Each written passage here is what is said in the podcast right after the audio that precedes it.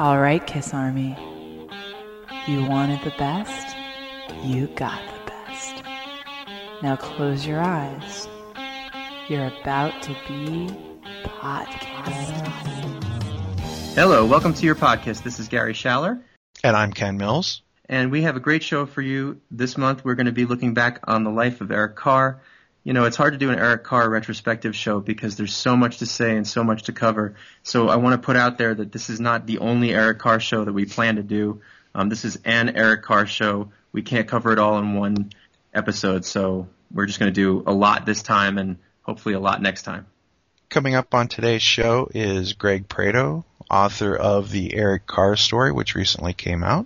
Great book from what I'm hearing. I, I'm looking forward to reading it myself. We also have Mister Bruce Kulick, who gave us a little bit of his thoughts on Eric Carr, his life, and working with him. And last but not least, we also have an interview, an exclusive Podkisst interview you won't hear anywhere else, with Loretta Caravello, who is, of course, the late, great Eric Carr's sister. And we've been wanting to have her on since pretty much show one, so it's nice to see that finally happen. We got a lot coming up in two thousand eleven, so thanks for hanging with us, and we hope you enjoy this show as we celebrate the life and times of Eric Carr.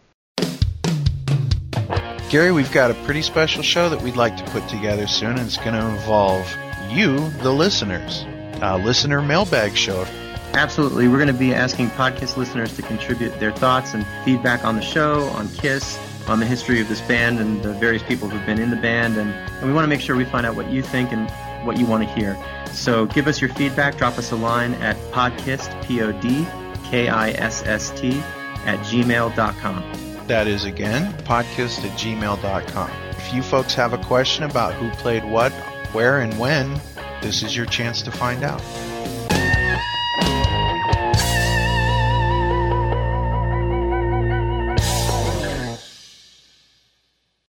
Ken, I was growing up in the eighties, uh, and I became a Kiss fan right after Eric Carr joined, um, and didn't get a chance to see them until, sadly, he had already passed. Uh, my first Kiss concert was in nineteen ninety-two. Um, so you not only got a chance to see Eric Carr live, but you also got to meet the man in person. Any thoughts? Eric Carr brought a new life to the band, and he, he kind of came in at a bad time when they were at the, their, their least popular era, if you will. He, he kind of brought a new life back into them, and I'm glad that he did. One thing that always bothers me is every once in a while on the message board you'll read about how Eric's drums sounded, but if you weren't there, you didn't experience it. It was like uh, someone hitting your chest with a sledgehammer. It was an amazing sound. That's the sense I get from any, anyone who's... Uh... Seeing them live, you know, or who saw them live at that time was just kind of, you had to be there. I miss eighties Kiss. It was always fun. Yeah, and it was always happening. I mean, you know, uh, one thing about eighties Kiss is you got the sense that they were there was always something cooking up, you know, whether it was a new music video or uh, a home video, a new album, a new concert. And, you know, they definitely uh, changed up the, the look and the, the, the, the stage a lot. It was a really fun time to grow up as a Kiss fan, I, I'll say that. And Eric Carr was a huge part of that. Um, you know, he became uh, the constant, you know, because there was a lot of uh, flux in terms of the guitar players for a while there.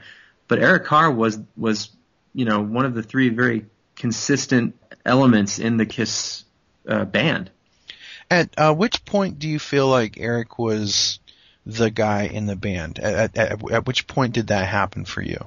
For me, probably Creatures, and I say that because, uh, you know, for a few reasons. One, it's it's such a landmark album in terms of, uh, you know, Kiss getting back to, I don't even want to say getting back to being heavy, because they'd never been that heavy before. You know, The Elder kind of had heavy moments, and, you know, the classic Kiss material was heavy at times, but, you know, Creatures kind of was brutal in ways that none of their other music had been. But having him staring out of that cover with, you know, like staring right at you with those glow-in-the-dark eyes and, um, you know, hearing those thunderous drums right from the very, the, you know, sort of the minute that the needle hits the record uh, was, I think, a defining moment in having Eric Carr solidify his place in Kiss.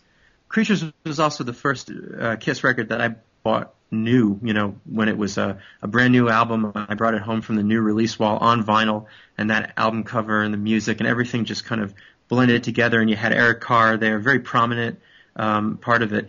I, it. It's funny, I actually, um, I remember watching them on Solid Gold doing the song I, And for me, The Elder was a record that kind of slipped under the radar, you know, because it, it didn't look like a Kiss record. There wasn't it wasn't a big deal. And I remember waiting for Kiss to release an album that would have "I" on it, because I thought that was such a killer song when I when I saw them do it on uh, Solid Gold.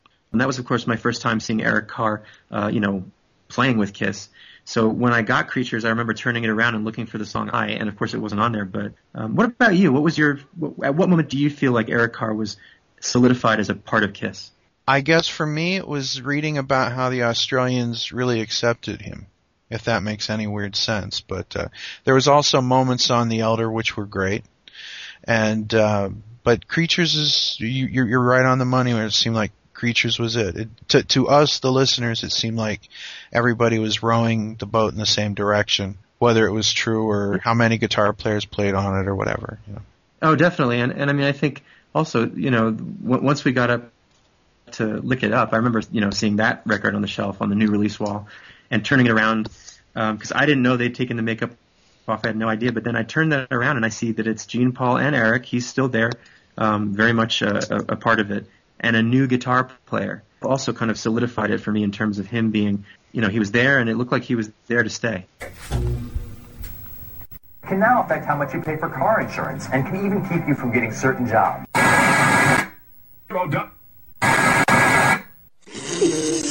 Two. You're supposed to say like two, two, two, two, two. See, you guys don't know the lines. Wake up! Wake up! Okay, right, let's do it again. Hello, Australia. This is Gene Simmons of Kiss, and I'd like to introduce you to Paul Stanley of Kiss, who wants to introduce you to Ace Frehley of Kiss. What's the name of the new drummer? All right, I think his name is uh, yeah. ah, ah, his name is uh, ah, ah, ah. Ace. Oh, wait a minute! I remember. I remember. His name is Eric Carr, and he's incredible. Okay, now get out of here. That's serious. Take four hundred fifty-six. Action! Hello, Australia. This is Gene Simmons of Kiss, and I'd like to introduce you to Paul Stanley of Kiss, who's going to introduce you to Ace Frehley of Kiss, who's going to introduce you to Ace Frehley of Kiss. Who is Eric Carr? Okay. Good. Yeah. Okay. And cue. No, come, come, come, come. Action! Turn around. Look, it's rock and roll. Okay, now newest member, Eric, Eric Carr. Eric Carr. Yeah. Let's uh, have a hand for him. Hey! Hey! Little hand. Eric, how frightening is it to first of all have to audition to be the fourth member of KISS? Seriously. Well, when you have to you. face these guys, especially Ace. Tell us really? the line that you were going to come on. the, the, what, what, what did I rehearse? What did I rehearse? No, actually, I was uh, really quite positive about the whole thing, and I was really excited. I just went in there, and I knew I was going to do my best. And uh, I really relaxed. The guys were really great to me. Uh, they really were. We gave them great stuff. We gave them milk, don't cookies. Say milk and cookies. And a little dog yeah, food. Eric was so good. I mean, for the first week though, he did have to wear diapers. He was wearing diapers That's for the true, first too. week. That's true. Yeah, other than that, he he, he, wait, he did it pretty good. Look, it's rock and roll. Hi, this is Bruce Kulick, and you're listening to Podkisst, the best.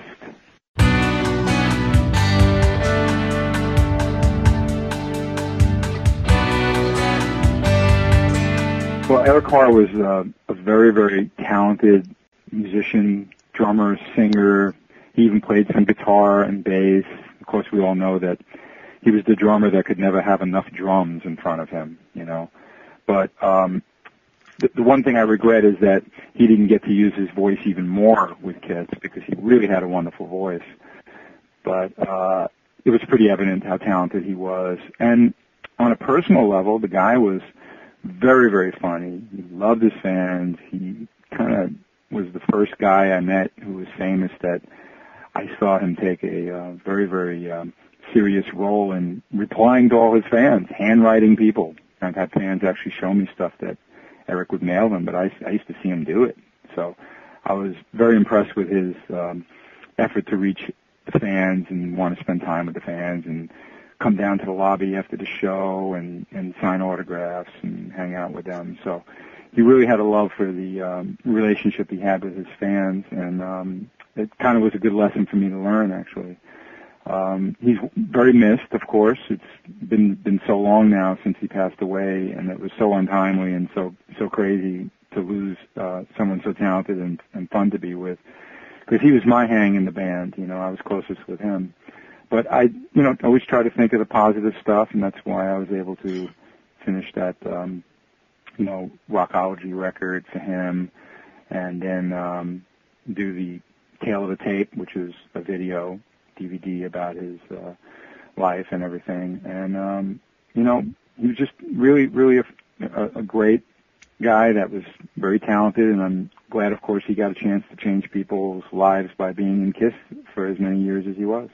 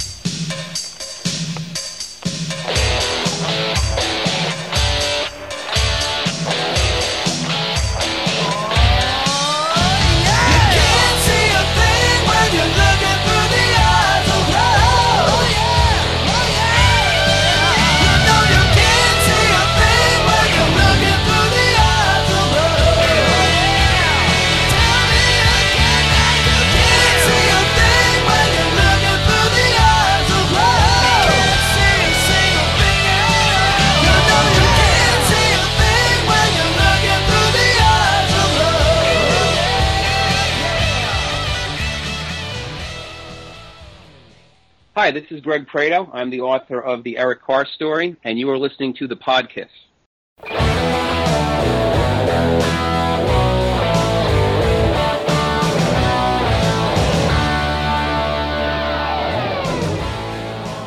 Ladies and gentlemen, there's a new book called The Eric Carr Story, and it is written by Mister Greg Prado, who is on the line with us today. Greg, welcome to the Podkisst. Hey, Ken. How's it going, man? Pretty good. Where is this book available? It is available right now through Lulu dot com, and what that is, that is a print-on-demand book company, which means that you go on the site, you can uh, check out a couple of sample chapters from the book, and then if you dig it, you can just click on the Buy Now uh, button, and you can uh, buy it, and it's nineteen ninety-nine dollars, and it's about uh, three hundred pages long and has some cool, uh, rare pictures in it as well.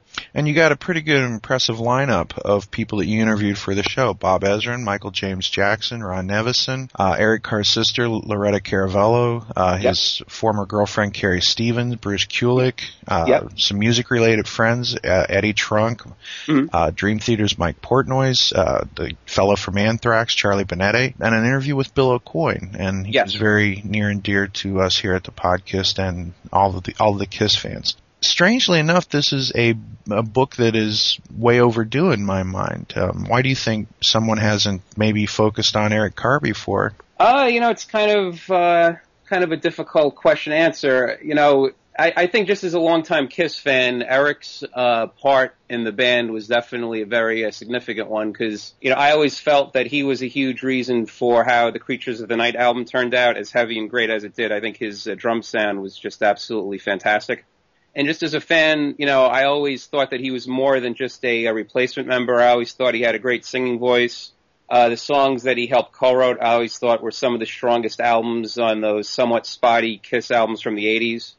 And I just think that, you know, just as a fan, I always wanted to see a little bit more of him on the albums and, you know, singing songs in concert and things like that. So I just always wanted to read his story. It seems like also most of the Kiss books that have been written for the past fifteen years, they focus primarily on the seventies. They talk a little bit about the eighties, and they pick up pretty much in uh, ninety-six, ninety-seven when the original lineup gets back together and tours. Yeah, I, I believe you're right on the money there, and yeah, and this so, is this is an area that really needs to be addressed. As a matter of fact, you uh, also go a little bit further into the eighties. You were telling me that you have another book mm-hmm. that also has Kiss in it. Can you tell us a little bit about that book and what it's called? Sure, yeah, that book is also available through Lulu. It's called M T V Ruled the World, The Early Years of Music Video. And what that book does, just like the title says, is it focuses from the years eighty-one through about eighty-seven, when the channel first uh, came on the air and, you know, became such a huge thing. And uh, for that book, I interviewed a lot of uh, heavy metal artists and also rockers and other people from all other different styles of music. And I guess a lot of the heavy metal fans will recognize the names uh, Rob Halford, Joe Elliott, Phil Collin, Geddy Lee, Warren DeMartini, Bruce Kulick from Kiss, and uh, several other people, also Pete um, Angelus, who was the director of all those great Van Halen videos from the time. And there's a, a chapter in that book called uh, Kiss Unmasks on um, M T V. Wow. And uh, that one just basically focuses exactly on what the title is, that when Kiss unmasked on the channel. And it was really strange because a lot of people that uh, maybe only focused on the seventies or or whatever, they, they, they, they might have forgotten how much of a staple Kiss was of Uh, M T V, particularly the program Dial M T V.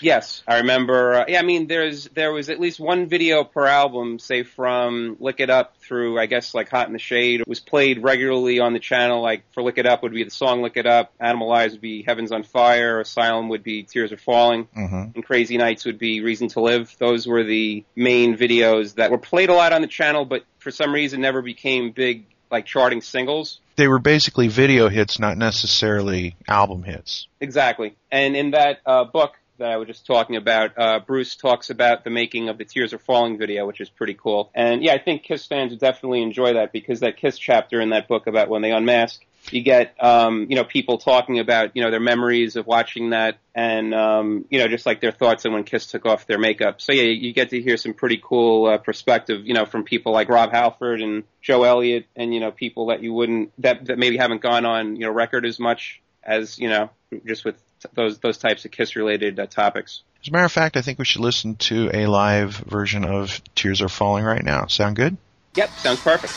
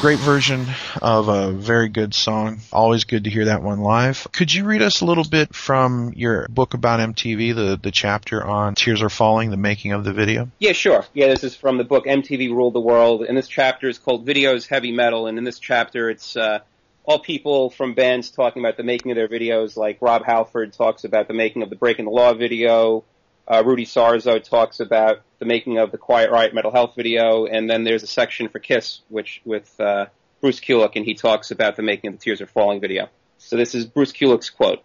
We went to England to shoot the Tears Are Falling video. I always loved being in England. I remember we were using a video director that knew how to do over-the-top stuff. I love the fact that he wanted to feature me and use the solo dramatically, even if it made me do the shower thing, and suddenly I'm doing what looked like a hair commercial. But that was great. Even though we knew it was a one-shot thing, I followed the direction, and I wasn't really that worried about the guitar getting wet because, hey, I was a rock star, so so, so we'll deal with the guitar. We'll wipe it down. I dug the set. I thought it was really cool. I was really happy how it came out. I was very proud of the band at that time. I was glad to be a video star. The volcano I thought was really funny. Thank God it worked and went off when it was supposed to. Everything just really came together. We went to England because at that time in eighty-five, the dollar was stronger than the pound, so a one hundred thousand dollars video might only cost seventy-five thousand dollars. I like that I like that they used the girl next door, pretty girl, as the female role in the video, not some stripper. And then he keeps on going a little bit further. But that's basically the uh, meat and potatoes of that quote. And again, that's from? That is from M T V Ruled the World, The Early Years of Music Video, which you can go on Lulu dot com, just do a search for my name, Greg Prado, or do a search for M T V Ruled the World. five hundred pages long, this book. Wow. It's a big, big book.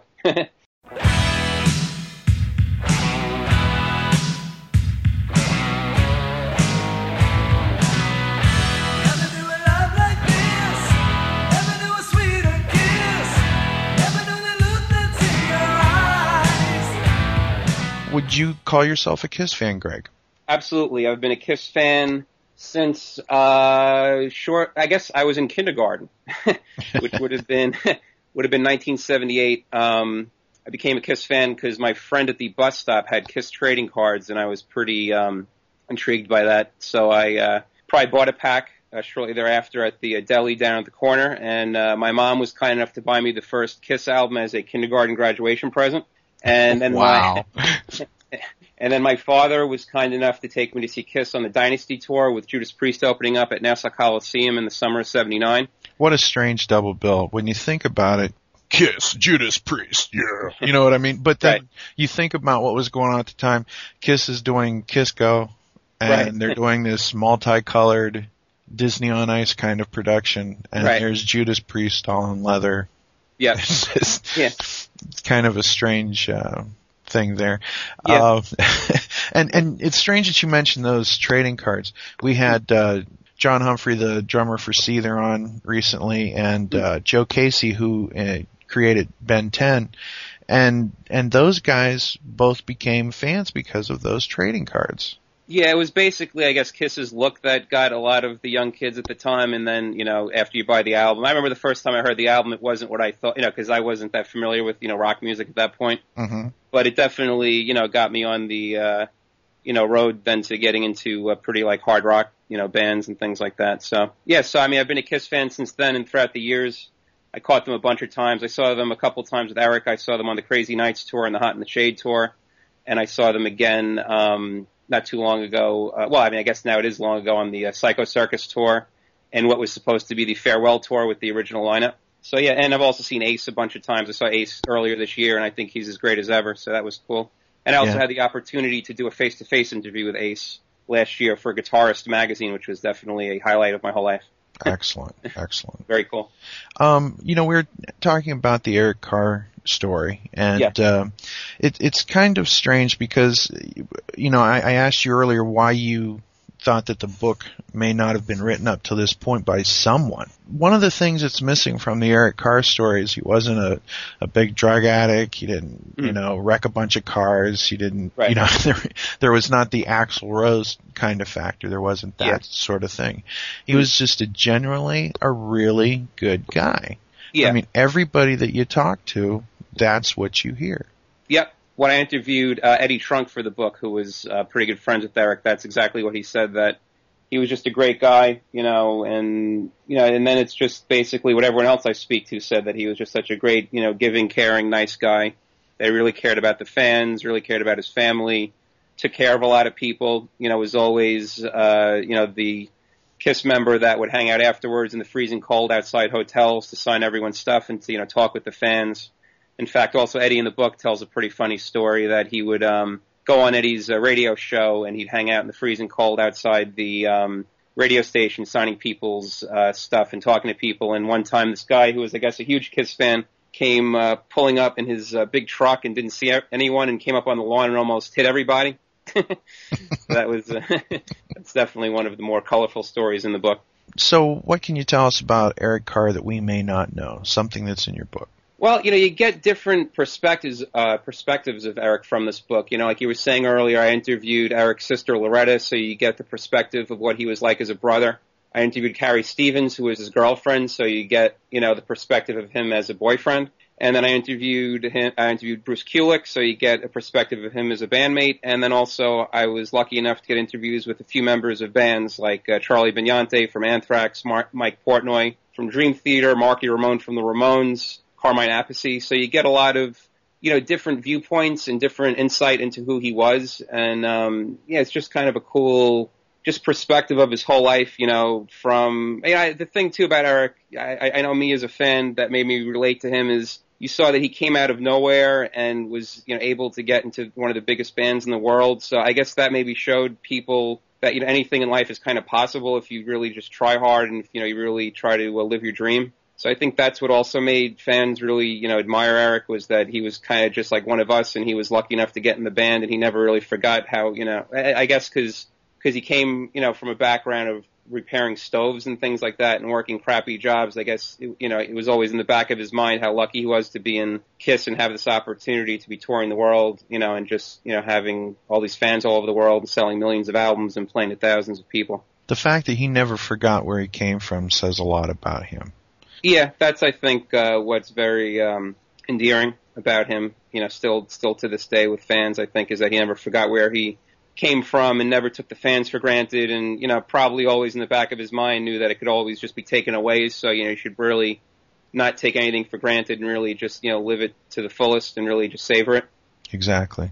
Um, what was your favorite Eric Carr album? Uh, without a doubt, Creatures of the Night. Um, I was talking a little bit about that before. That album still to this day remains one of my favorite KISS uh, albums. I mean, I'm honestly, you know, my, my, my favorite KISS lineup is always going to be the first lineup, and I think that's really the case with everybody. But I think that KISS, the, the lineup with uh, Paul, Gene, Ace, and Eric never, you know, really had the chance to blossom or really show what they could have done, because The Elder was just kind of like a fumble in my in my uh, opinion, and Creatures of the Night, Ace didn't really play on. Mm-hmm. But um, but something interesting, let me just point out with this book, uh, the Eric Carr story, when I interviewed Michael James Jackson, who produced Creatures, he actually uh, said that to his knowledge, Ace did play on a little bit of Creatures of the Night, which is something that is not, uh, like up till this point, I know people like in the previous books that, you know, Gene and Paul put out, they say that Ace didn't play on it at all, but Michael James Jackson says to his knowledge he did actually play a little bit on the Creatures of the Night album, which is kind of interesting. Excellent. So, um, yeah, so I'm, so I would say definitely the Creatures album, because of Eric's John Bonham-type sound, was just amazing, and I think that album holds up, you know, really as, you know, holds up great compared to even like Destroyer and Rock and Roll Over, which are, you know, two of my favorite KISS albums. Mm-hmm. It's definitely an album that, um, if it's not, it, it, I think that's by far the best KISS album that's not the original four members is Creatures of the Night. I think that album still holds up great. I asked you to pick a couple live tracks. As you know, we play some demos and, and live uh, recordings on the show. Could you give us one? Sure. How about uh, Black Diamond live when Eric uh, sang it? That would be cool. Out on the street for a living, pictures on every gun. Ooh.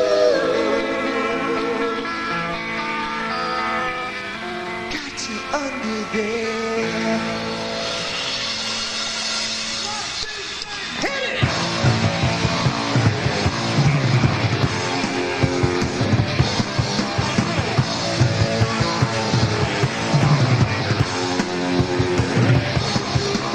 I want to be born alive. There's an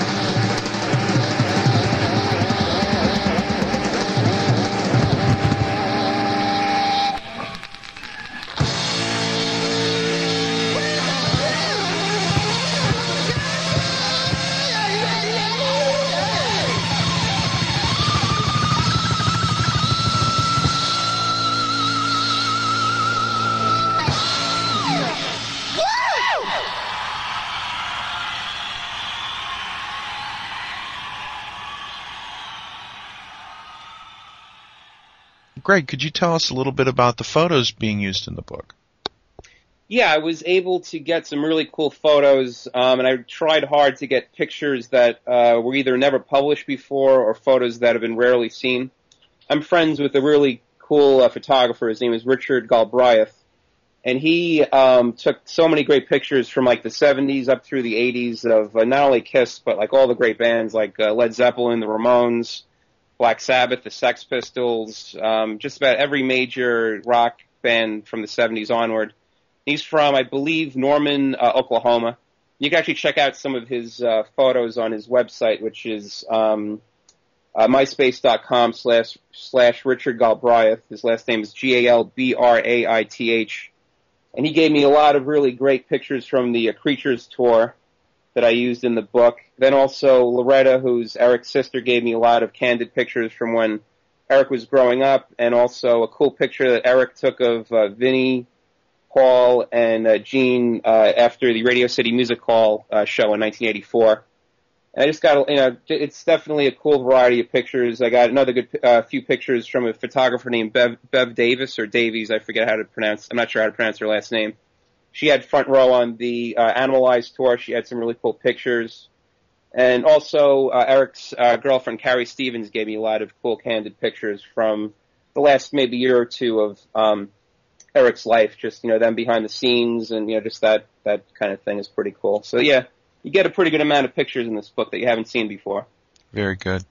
Um, you mentioned Bob Ezrin. Um, fascinating man, very talented man, always always brought something interesting to the table, whether it mm-hmm. was something amazing like Destroyer or something just really interesting like music from The Elder. Um, right. Could you tell us a little bit more about what all he brought to the table? Bob Ezrin, his uh, track record track record obviously speaks for itself. I mean, he, besides Kiss, he's worked on some of the best Alice Cooper albums of all time, and of course The Wall, which is, you know, definitely in my estimation the greatest concept album. I mean, I like that even more than Tommy personally. That's, you know, my favorite. Mm-hmm. And um, yeah, he definitely with Kiss, I think, brought uh, more of like a sonic clarity, also more of a focus with their sound, and also I think kind of pushed them or dared them to try new things, which, you know, sometimes worked with Destroyer and sometimes didn't with uh, The Elder. But in this book, uh, since it focuses primarily on the um, Eric years with the uh, with the Kiss story, he talks about the making of The Elder, the recording of it, and something that I think fans are really going to like. He talks about uh, what the storyline was for The Elder, which, to the best of my knowledge, has never been talked about before. I know a year or two ago I was reading Classic Rock magazine, and uh, I think it was Kiss answering fans' letters, and um, I think Paul was asked what the song "Just Just a Boy" was about, or something, and he even said he had he had no clue.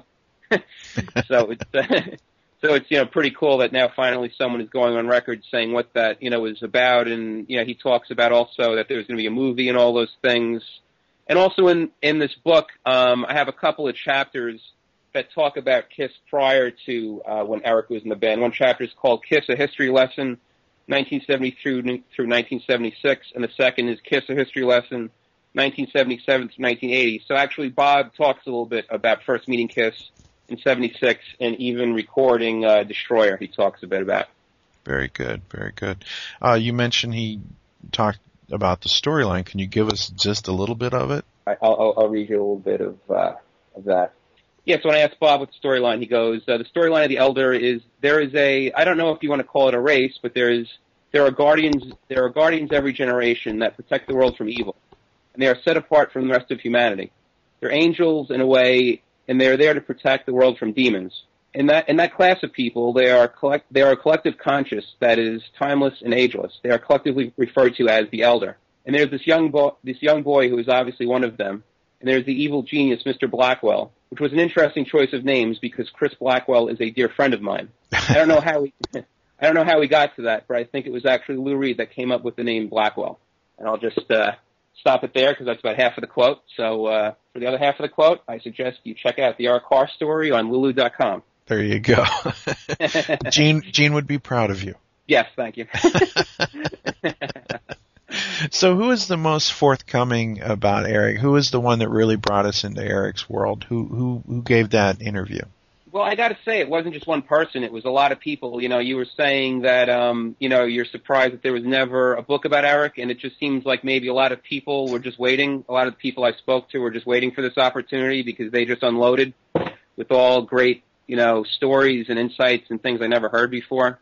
You know, Car- Carrie Stevens, his girlfriend, was really great about the final year of his life, which is, you know, kind of a, you know, tough read because, you know, you're reading about, you know, this poor guy who, you know, is just fighting for his life and ultimately loses. And um, he also, uh, you know, there's like several um, different insights as to what was going on when at, during that year, if he was in KISS, if he was out of KISS, what his relationship was with Gene and Paul at that point. So you, you get different insights, you know, some people saying that, you know, he was in the band, he wasn't in the band, he was on good terms with the band, he wasn't on, you know, it's just kind of different viewpoints. So that's, you know, I definitely say Carrie was a good one. Uh, Loretta Caravello, his uh, sister, was really great, you know, just giving insight as to uh, what he was up to around the time that he joined KISS. You know, he, she was saying how he was really depressed at the time because his life wasn't really, you know, his uh, career with music wasn't really going anywhere, and, you know, I guess he was just depressed that, you know, he was thinking that maybe the clock was ticking to, to make a career in music.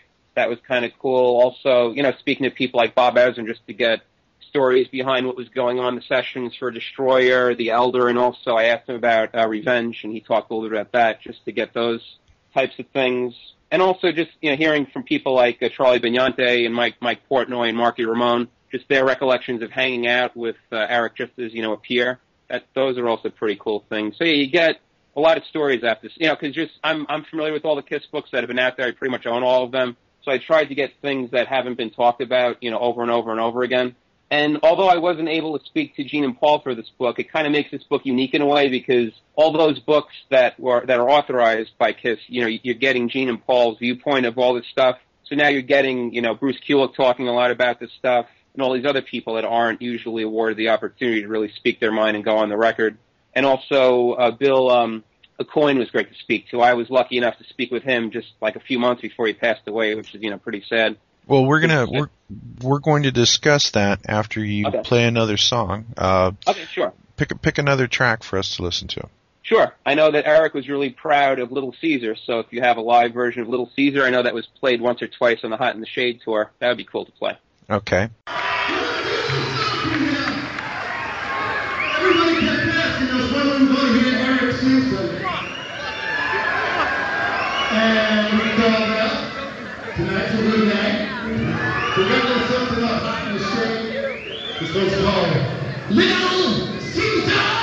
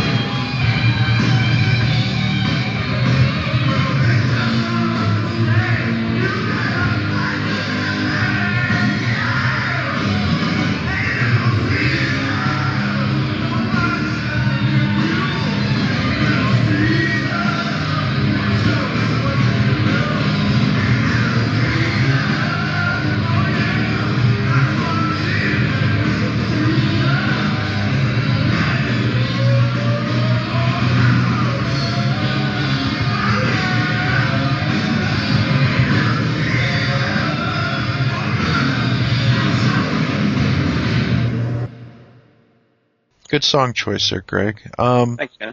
We were discussing before the last little break that uh, you also interviewed Bill Aucoin. Yes, I did. Could you tell us about that and how that went? Yeah, that was, you know, at, at the time when I spoke to him, I had no idea that he was ill. Um, he wound up passing away from cancer not too long afterwards, maybe just like a month or two. It was very, very close. And uh, he he sounded fine on the phone, you know. It's just um, you know, it shows, you know, with the, you know, it's just sad. Like recently with, you know, Ronnie James Dio and now with Bill Aucoin, you you know you either hear these people being interviewed or, you know, and they sound like they're fine, but just, you know, things can take a turn, I guess, at like any minute, you know, which is really sad. Makes you, you know. Well, it show, also speaks to their professionalism. Yeah, it's true, definitely, and it, and it also shows you that, you know, you should really just, you know, enjoy life, you know, while you have it. Treasure, you know, the that, time you know, now. Exactly, exactly. You should really treasure life. And yeah, he was, he couldn't have been a nicer, sweeter guy. Um, he was very honest, very forthcoming with, um, you know, all info about the nineteen eighty Australia tour, The Elder, uh, him parting ways with Kiss. Um, he was also very honest about, um, when Eric was, you know, dying in the hospital, speaking to him. And what, you know, from his point of view, what his relationship was like with Gene, what Eric's rela- relationship with Gene, with Gene and Paul was like at that point. You know, he was, you know, very honest. He didn't have to be as honest as he was because I believe he was in contact with uh, Gene and Paul up till the very end of his life as well. So, you know, he could have just skirted, skated around those issues, but he was very honest with everything. So, yeah, he definitely uh, gave me a great, great interview for this uh, Eric Carr book. It's it's so sad about cancer, and you know, recently Peter Criss had that uh, bout with uh, breast cancer. And, right. Uh, yes. Just just a reminder to everyone to get checked out.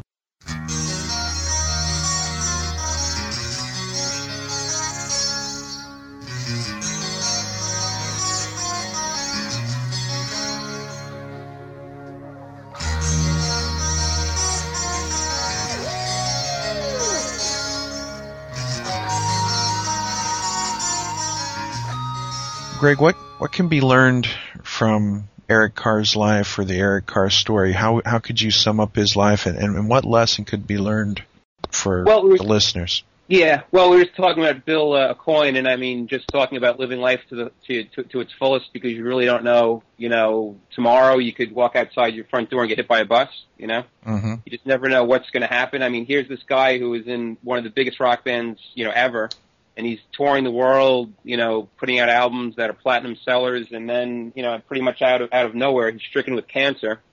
And you're thinking, like, you know, here's this guy who, you know, obviously is a big rock star, you know, obviously has money in the bank, and all the, you know, cash in the world can't, you know, can't save you sometimes from, you know, your health. You know, it's just, it really just shows you that you have to uh, just appreciate life, you know, for what it is, you know. But, but you know, that that said, you know, Eric Carr, I think, definitely did live his, you know, in his years alive, he crammed in as much as possible with just what he experienced and, you know, the albums he played on and the tours and everything. He definitely lived a full life in his, you know, short amount of time, I think. So that's definitely something that you could learn from the uh, Eric Carr storybook.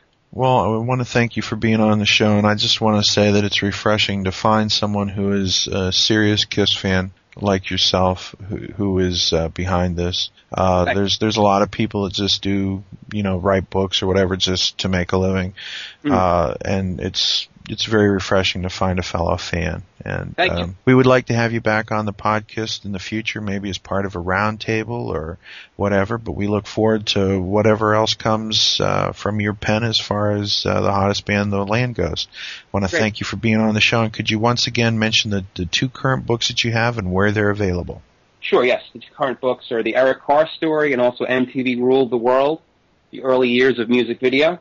And what you can do is you can go on lulu dot com, which is L U L U dot com, and you can do a search for either of the book's titles, or you could put my name, Greg Prado, P R A T O, and you'll find those books. Or if you want to go to my storefront, which is stores.lulu.com slash Greg Prado, you'll see all the books I've put out through Lulu, and you can click on the book title, and you'll be able to read uh, two full sample chapters from the um, uh, from the book. And the two chapters, actually, I'll tell you the two chapters that you could read from the uh, Eric Carr book. That is um, Kiss, A History Lesson, nineteen seventy-three through nineteen seventy-six, and also a chapter called nineteen eighty-two, which focuses entirely on the Creatures album, which I think people will definitely dig. Well, thank you for being on the show, and hope you had a good time, and uh, we look forward to hearing from you in the future. God bless. Thanks, Ken.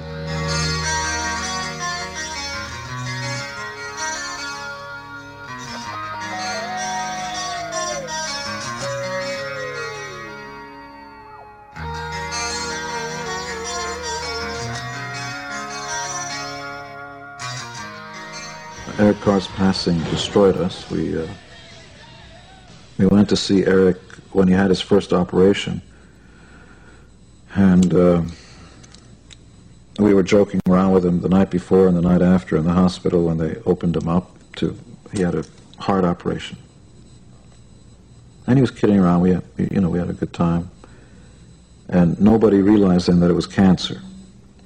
It's a nightmare when you see somebody who's been that close to you and that you've shared so much with dying, you know, and it's a very helpless feeling. All you can do is um, cheer them on and tell them, and sincerely tell them that if anybody can beat the odds, you can.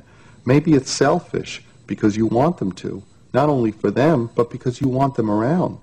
I know that, that the only way you can carry on is to celebrate what you do and what you do well. And this band has to carry on. It's, it's what it's about. Is it's in our blood to play music, and I know Eric wouldn't want it any other way.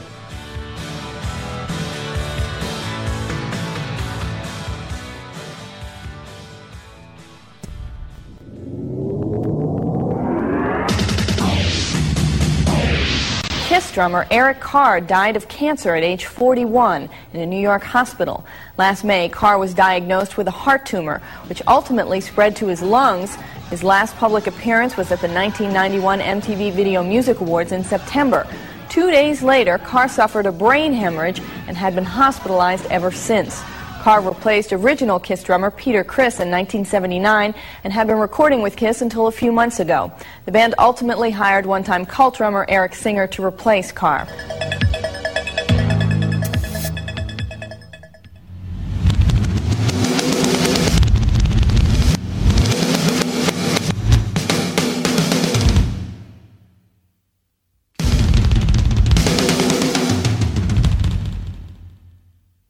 Hello everyone, this is James Hager, and um, as most of you know, I became a fan after Eric Carr had passed away. Um, I became a fan in ninety-eight. However, in rediscovering the back catalog, or just discovering the back catalog rather, um, Eric Carr's drumming really stood out to me. Um, Peter Criss has always been my favorite drummer, but Eric Carr, Peter gets you to the dance, and then it's like Eric Carr kind of pushed you to think outside the box for Kiss a little bit. Um, I remember... And those of you bootleg collectors out there that uh, have seen this will know exactly what I'm talking about.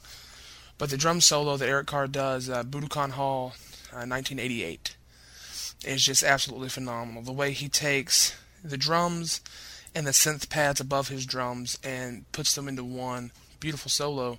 Um, I'm a drummer who's not a fan of drum solos. But when it comes to Eric Carr and his drum solo, that was never the case. You never feel bored watching an Eric Carr solo. Um, Eric Carr was a very important member for Kiss. Eric Carr came in and was solid for the band, and was solid for the band right up to the very end. We mourn his death, and we celebrate his legacy. As a Kiss fan, but more importantly as a drummer and an Eric Carr fan, I couldn't in good conscience let the show go out without saying, we love you, Eric. Thank you very much for all you did for us. His name is Eric Carr, and he's incredible.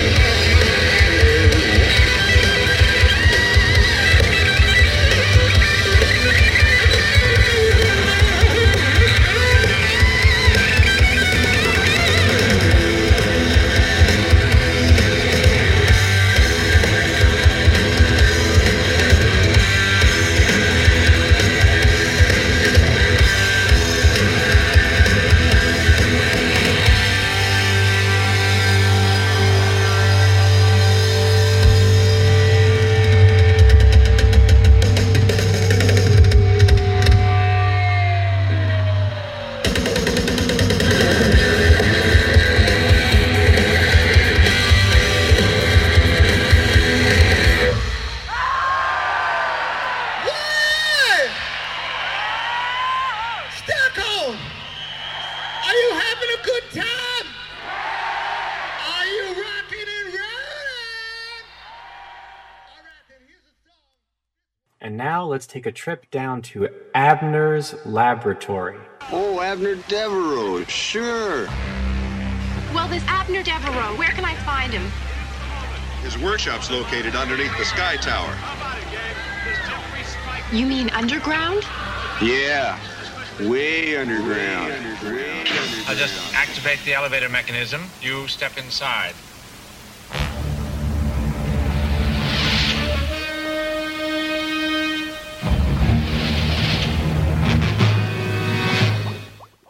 Welcome to Abner's Laboratory. Tonight on Abner's Laboratory, we have a very special surprise for you.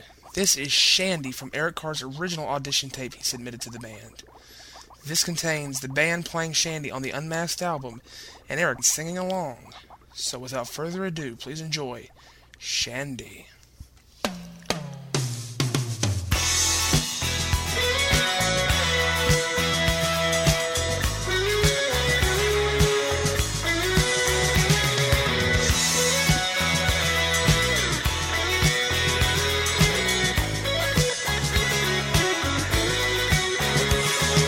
I just can't pretend no more. I keep running out of lies. Loving you is killing me inside. Every time I find the words to end it, something in your eyes won't let.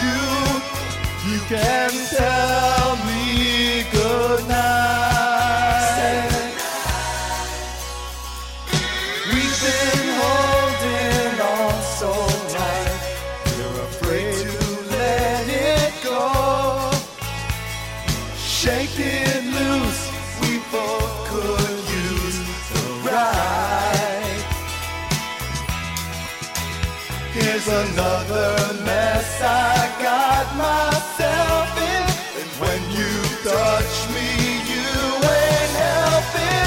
Shandy, tonight must last us forever. Forever, we say goodnight and go home. But you know me very well, and I know you, you can tell me goodnight. Say goodnight, say goodnight when we should say goodbye. Say goodbye. Mm, yeah. Shandy, tonight.